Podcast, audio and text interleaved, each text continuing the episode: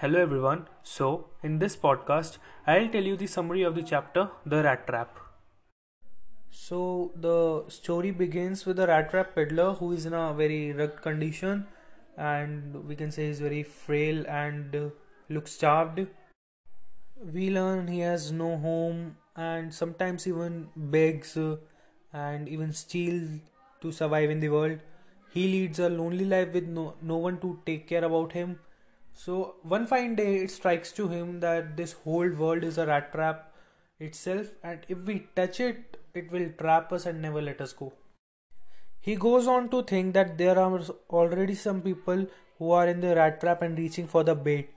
Uh, one cold evening, he reaches at a cottage to ask for shelter. An old crofter lived in that cottage who took in the peddler. The you know crofter needed company. He, he was also alone, so he welcomes the peddler. Uh, he gives him hot food and even tobacco to smoke. Uh, they started play cards uh, and start talking. The peddler learns that the crofter got 30 kroner for selling his cow, which he keeps in a pouch of the on the window frame.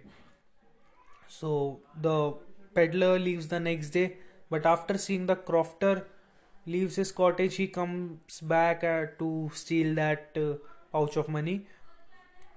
After stealing it, he takes the woods to remain unsuspected. In the wood, he reached an iron mill named Ramsjo Iron Mill. So the owner of the iron mill, when met the peddler, when met the peddler, mistakes him to be his old comrade. So he invites the peddler for Christmas, but the peddler refused after that, the ironmaster's daughter Edla Willmansson visits him and insists him to stay with them. So in between, he feels sorry for stealing the crofter's money. So after that, they help the peddler get a makeover and dress him in uh, nice clothes and shave his beard off. After this, the ironmaster realizes he has made a mistake. The peddler was not his comrade. So does the Iron Master thinks that he is a fraud and decides to turn him in. However, Edla insists on letting him stay and uh, celebrate Christmas with them. Her father agrees and they celebrate Christmas together. Next day, the Iron Master and Edla learn that the peddler was a thief through the church about the incident at the old crofter's house. They head home in a hurry, thinking he must have stolen all the silver. So, however, to their surprise, the peddler did not steal a thing. Even he left a note for Edla in the form of a tiny rat trap. And he also left uh, that pouch of money, requesting Edla to return that pouch of money to that crofter.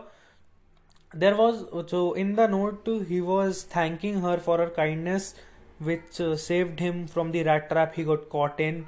So the most and uh, so this is the summary of the chapter the rat trap and thank you everyone